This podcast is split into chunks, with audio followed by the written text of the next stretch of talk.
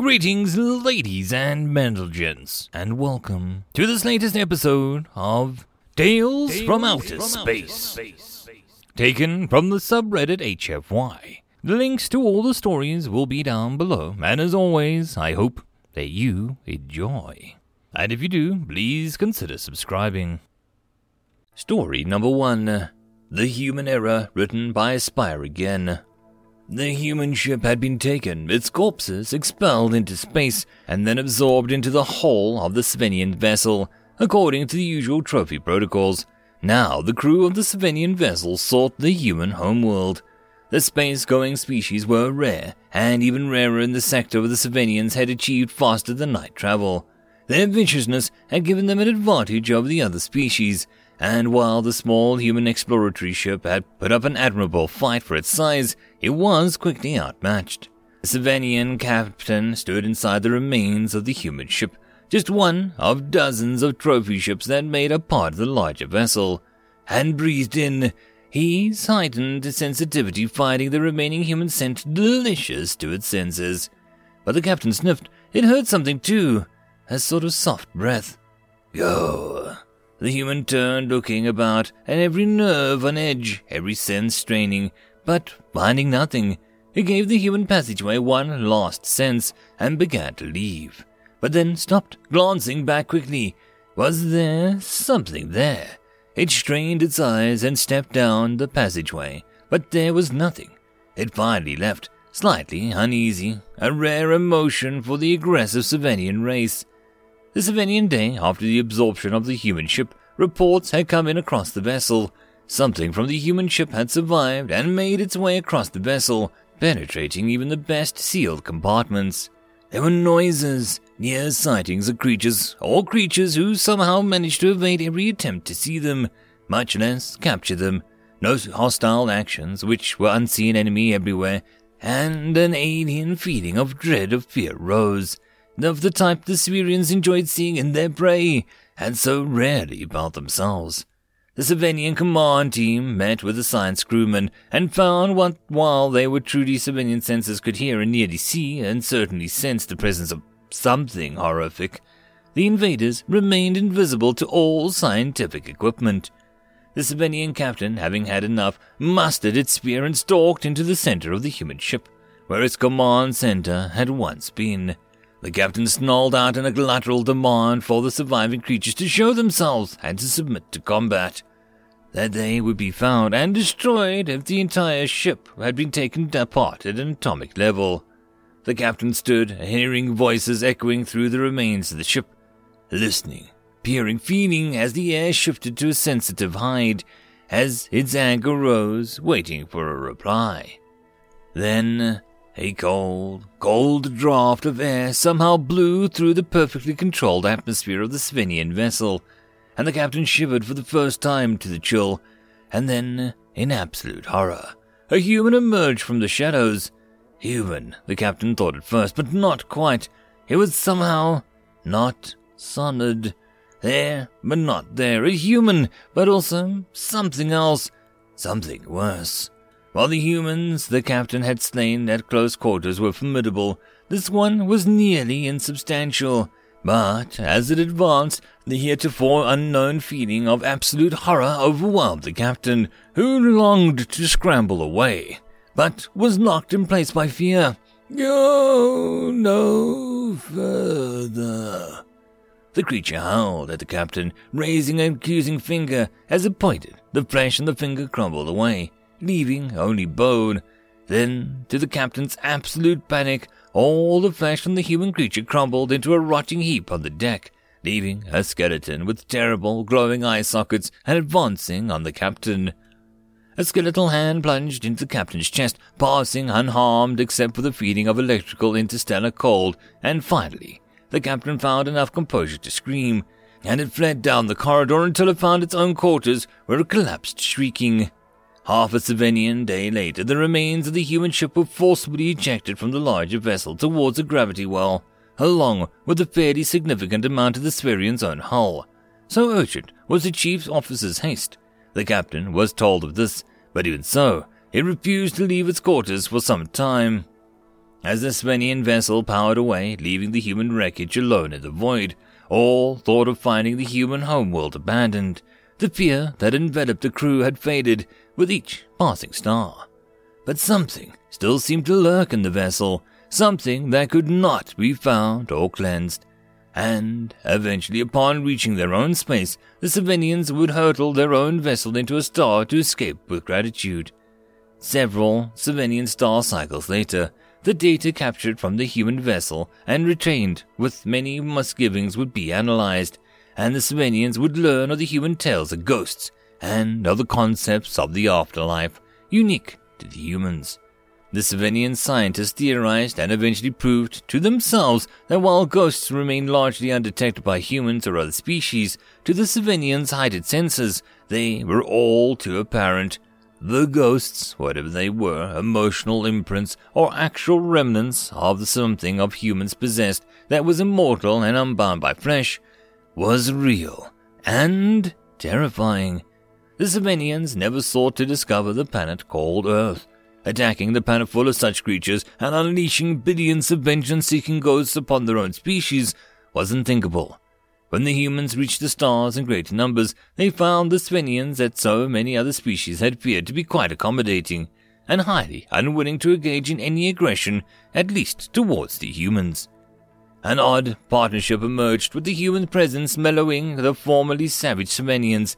However, even after many decades of relations, the humans could never understand the Savinians' attitude towards uh, Halloween. End of story number one. Story number two. Shot at Dawn. Written by Windaddy. The sun had only just risen when they brought him out into the yard. I'd seen finer specimens of his species, though only on diplomatic missions when we attacked the embassy. This would be a first that was executed. When he first brought in front of me, he remained silent. Usually, at this point, the begging would begin now. I give you official notice of your execution shall be carried out this morning. I began formally. You shall be granted a few moments to calm yourself. I asked that you turn towards the view and kneel and feel your comfort, but the human made no effort to move and stood there facing me. I would rather stand and face you if that's fine, he said nonchalantly. What? But surely you would prefer the last sight of me comfortable, I said, put out of place. If it's fine with you, he cut me off tersely, I would really prefer it this way. This demand confused me. No one in our species had ever requested that they stand facing the executioner. As it was unheard of, I was acquiesced. It was an execution after all. I took the position by his side. It was the duty of the executioner not to fire before the time was correct. Are you without fear? I asked, and I could be the only answer. Are you really alive if you don't? Of course I'm scared, but bugger if I let it show. Odd. Out of respect for your origin, I'll grant you a last request, I say. It was a custom I found during my research of the human execution process. I suppose a bulletproof vest is out of the question, he replied in a droll tone. It took me a moment to realize that he was not being serious. Humor. Strange, given the situation. Eventually, he gave a serious answer. When I was arrested, I had a packet of cigarettes with me. I had expected this. From my breast pocket, I pulled out a slightly crumpled packet, salvaged from the evidence locker. I also pulled out a matchbook and offered it to him. He took the packet greedily, stuffing the cigarettes into his mouth and lighting it expertly. The human had obviously been carrying it for some time. For a long time, there was silence as the man repeatedly took long inhales of the smoke. Eventually, though, he began to speak. You see, the human started between the puffs of smoke. In our species, if we can die standing and facing our killer, it's the final victory of sorts.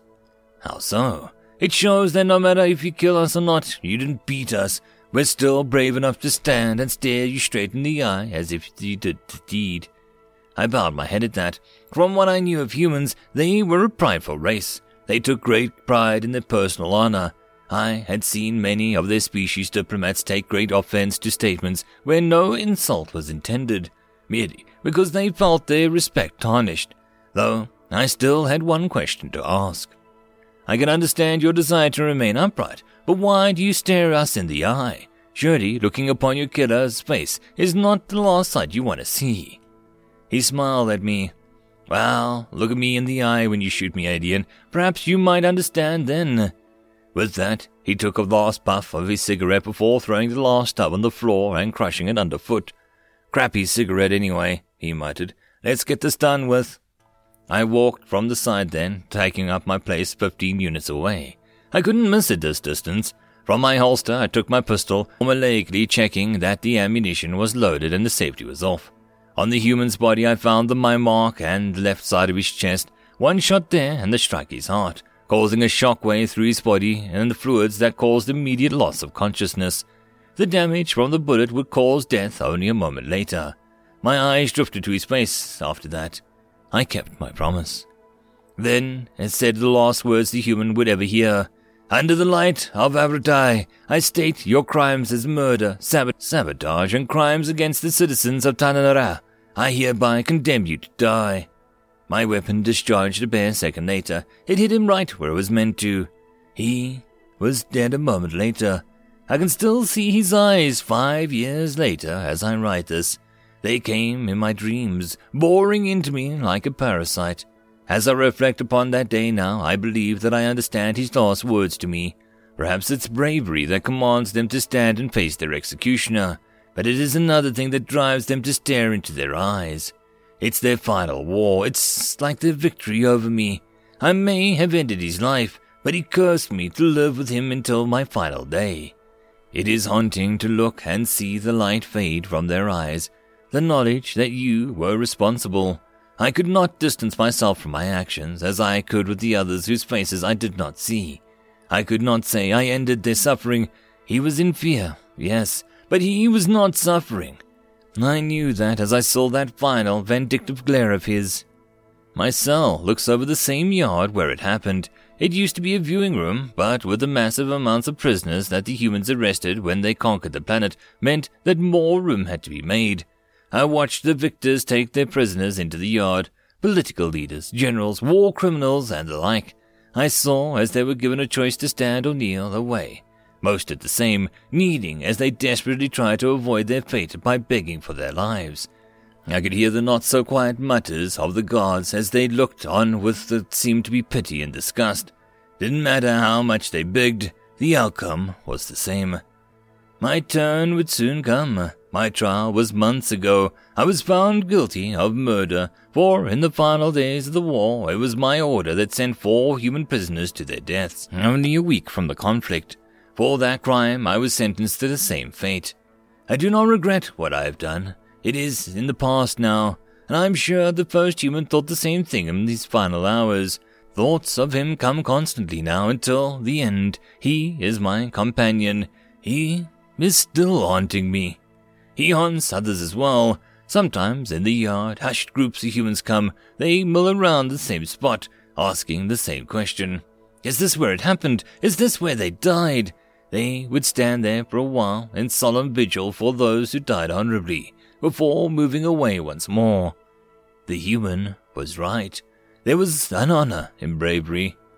I think, when I go, I shall take my executioner up on their offer. I'll stand as he stood and look them in the eye as they pulled the trigger. And I hope that I can be as brave as that human was. End of story number two. And that, my friends, concludes this video. I hope that you enjoyed. If you did, please consider supporting the author from the link down below. Otherwise, if you wish to support this channel, there are numerous ways to do so, like liking, subscribing, and possibly even becoming a patron. Otherwise, the easiest way would be to share. And until the next video, I hope that you all have a good one, and I'll see you then. Cheers.